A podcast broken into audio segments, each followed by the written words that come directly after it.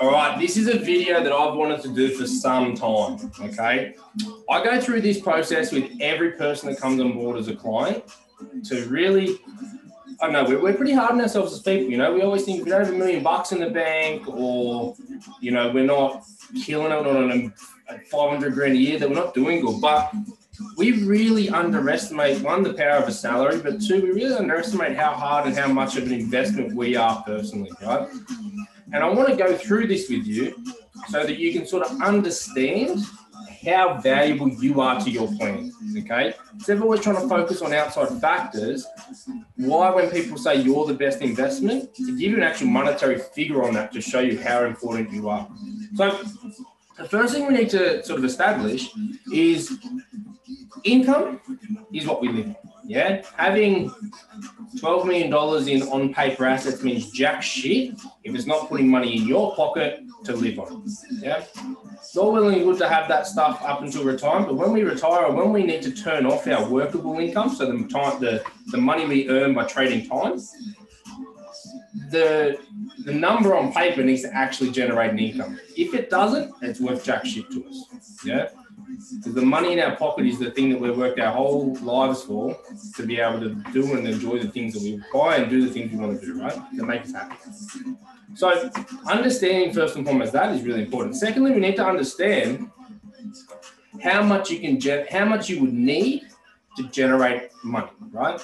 So in this example, this is not absolutely correct, but we're going to use the very generic figure of 20 times assuming that we can generate a 5% return off any investment. Doesn't matter what it is, forget what investment it is, right? So 20 times. So when we when we target from a long way away, when we target retirement goals, we usually go for 20 times the income you want as a rough idea to start, because that assumes a 5% return without touching capital. We can generate that for some time. And it adds a little buffer in there as well. So, so let's start with that. Okay. So the first thing you need to think of is look at your income, your individual, your household, whatever it is, and then think about how much money you think you would need, how many, how much money worth of investments you would need to generate that income for the rest of your life. So if we use that 20 times figure, we can start there. So let's say you earn $50,000 a year, right? Bottom level of the income sort of spectrum that we're talking about to generate that, you're going to need about a million bucks. So if you're, you know, we, we look at 50K is not really a great income, straight up. If you're on that, you've got to start somewhere, that's cool, but let's look at it like that. You're a million dollar asset.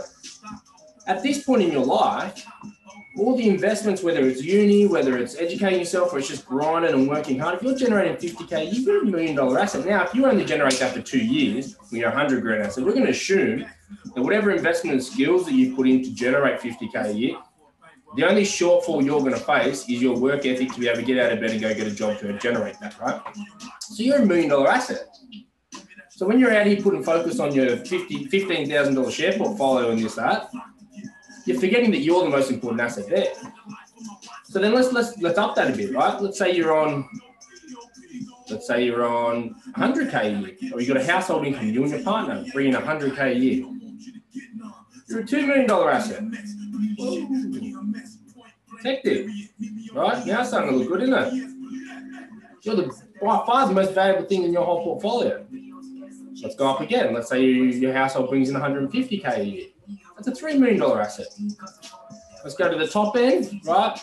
Obviously, people earn more than this, let's cap it here. Your, your household brings in 200K a year, four to $5 million asset. Think about how fucking phenomenal that is. All the hard work, all the education you've put into yourself is generating that kind of asset. You are that asset. Now, what that does, I want you to give yourself a pat on the back first and foremost to understand that, understand how hard you work to generate that. But then I want you to dial back a second. Now that we've given ourselves hand shandies and pat ourselves on the back and whatever, now I want you to reel it back and really understand that the biggest thing you need to do now is make sure you don't waste that asset. Because that's what most people do. They just think it's 50K. They just think it's 100K. Oh, it's not enough. It's not enough. They don't see it as the asset and we waste it. So instead of trying to think of how your $10,000 portfolio or even your $100,000 portfolio or the house that you have a 10% share in and the bank owns the rest, which is 50K or 100K, instead of trying to think of how that can make you rich and that's your biggest asset, start looking at yourself.